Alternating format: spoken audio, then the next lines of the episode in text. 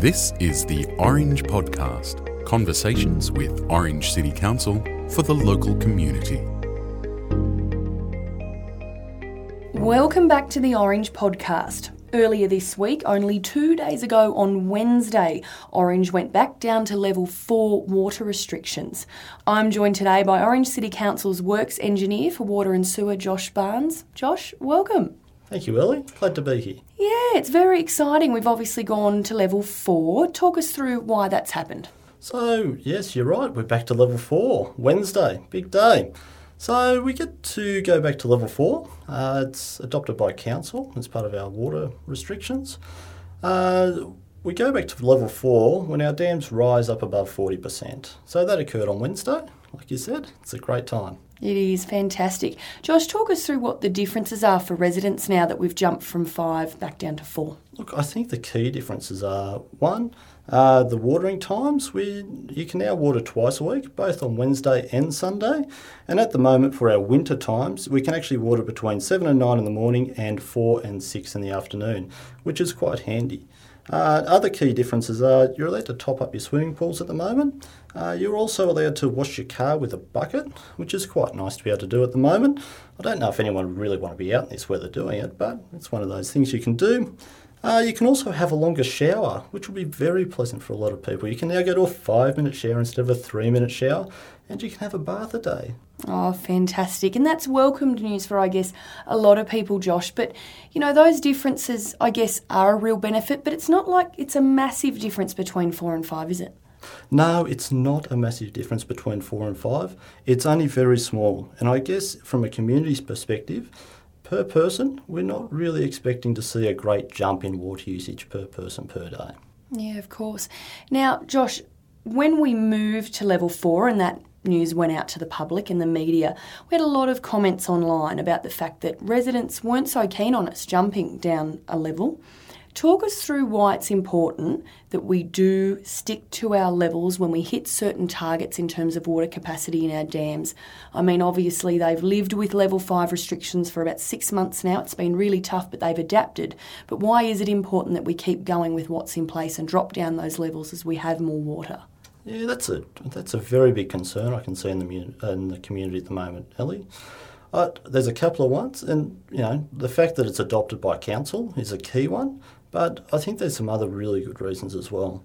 If we were to keep the community on level 5 water restrictions at a constant level, there becomes a lot more complacency in the community. And I guess one thing is it's very hard once that complacency starts to try and p- bring the community back together to really follow what those rules are. So what we do is we drop it back to level 4, let everyone have a little bit of breathing space, I guess. You get a little bit more freedom with your water, but it's really not that much. And I guess if we do get to the point where our water level starts going back down, those levels come back into play of being on level five, where really um, we can then drive that message back home to the community, reinforce how important our water storage is. Yeah, of course. So it's important to, yeah, sort of ease the blow as we get more water, but then tighten back up as we have less of it. I think that's a very good way of putting it, Ellie. Yeah, of course. And uh, overall, Josh, what is our main message to residents at the moment? They know what they can do, what they can't do, but I guess it's still really important that they're being conservative with water. I, I think Orange really represents a good community that's very conservative with water. And I guess one thing I want to say is well done.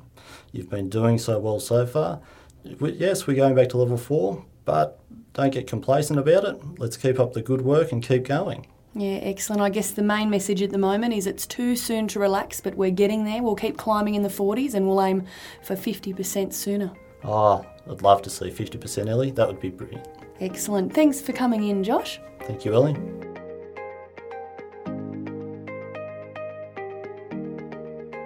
The latest survey to go up on Orange City Council's Your Say website is all about the local housing strategy.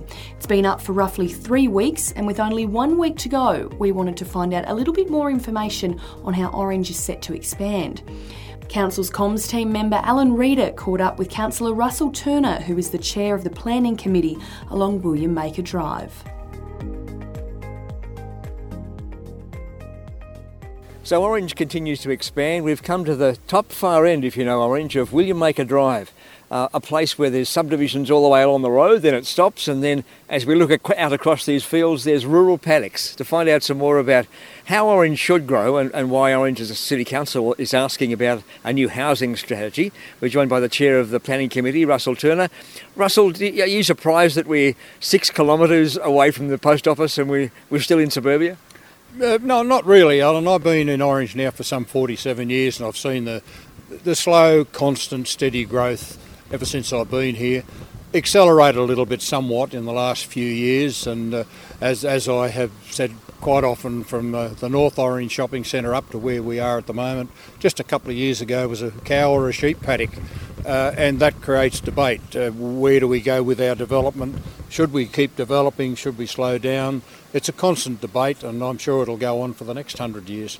And as part of the housing strategy, we're asking the community what they think. Particularly, we also want to hear from landowners. Say, we're looking at a paddock here that's a, a, an open field. Uh, maybe this landowner wants to sell for their superannuation, maybe they want to stay a paddock. Is, is that a good thing to be asking the people? Well, it is, and people need to have that choice, and that's perfectly obvious in other areas where there's paddocks with sheep in it and houses surrounding it, and that landholder, for whatever reason, decided not to subdivide at this stage, or he's hanging out for a better price or whatever. Uh, Shiralee is a perfect example of uh, development. Uh, where people have sold way beyond uh, the cow paddock, so to speak. So at the moment we've got that mixed development, and uh, and that that's that's a good thing. And like so, we're giving people that choice. Do they want a small block of 450 square metres, 850 square metres? Do they want to live on the western side of Orange, to the northern side of Orange, to the south side of Orange, or do they actually want to build a, a townhouse and an infill development closer to the CBD? Fortunately, we've got that choice, and uh, people have that choice and a lifestyle choice as well as a uh, financial choice as well. We're looking here at some, some subdivisions. Uh, clearly, a, a, brick veneer on a greenfields block is very popular. People want to do it. But you're suggesting that there, there are alternatives to that, that there are other ways that the community can look about it. Well, the, the, we need to give people that choice. There's, there's, people who are quite happy to live on a 350 square metre block, two little, two story, uh, very narrow block with very little garden, very little upkeep, and that suits some people. Uh, some people live in flats above the old shops in the main part of Orange. Uh, a lot of people uh, choose to get closer into town that have lived here for years and they've moved into an infill development or what we call an infill development behind a, an old house that had a, a big backyard at one stage with a, perhaps a windmill and a, and, a, and a couple of sheep and things like that. They've now turn that into another four or five houses, uh, and that suits a lot of other people, perhaps uh, the older people that have either moving into town to retire, or I have friends that have moved from uh, Green Lane or Waiari into uh, one of these infill developments because they want to be closer to the CBD. As well as going out or in, what about up? Um, Orange has traditionally had a fairly low um, height limit in, in, in, most areas. Do you think we could we could uh, have some reasonably low rise, four, maybe five story housing developments in Orange? Well, that, that will open up a big debate uh, because people don't want shadowing. So that, that's one issue. Uh, I don't think we're ready for five story apartment blocks yet. Maybe somewhere in closer into the CBD. Yep. Uh, and, and, I'd be quite au fait with looking at that proposal, but certainly not out in the suburban areas because we have enough debate at the moment with two story houses uh, creating shadowing on the home next door, and council tries to limit that as much as possible. Uh, I think it might raise a little bit too much controversy going above the two stories. But for the time being now, the council is interested in people having their say. If they go to the Your Say Orange site and, and fill it in, you'd be encouraging them to, to do that, to have their say. Yep, absolutely. Uh, as, as long as uh, people don't have that perception that whatever they think their thoughts are is the one the council's going to adopt. Uh, that's not always practical, but we keep it in mind. And if there's huge pressure for a particular style of housing, uh, that will certainly influence uh, council's decision when subdivisions come up or infill developments come up or what height they should be. Uh, people won't always uh, agree with what council's done, but we try our best and uh, we certainly want to listen to people and get their points of view, which will help us to formulate policies that'll take Orange into the next decade. Russell Turner, thanks for your time today. Thank you very much, Alan.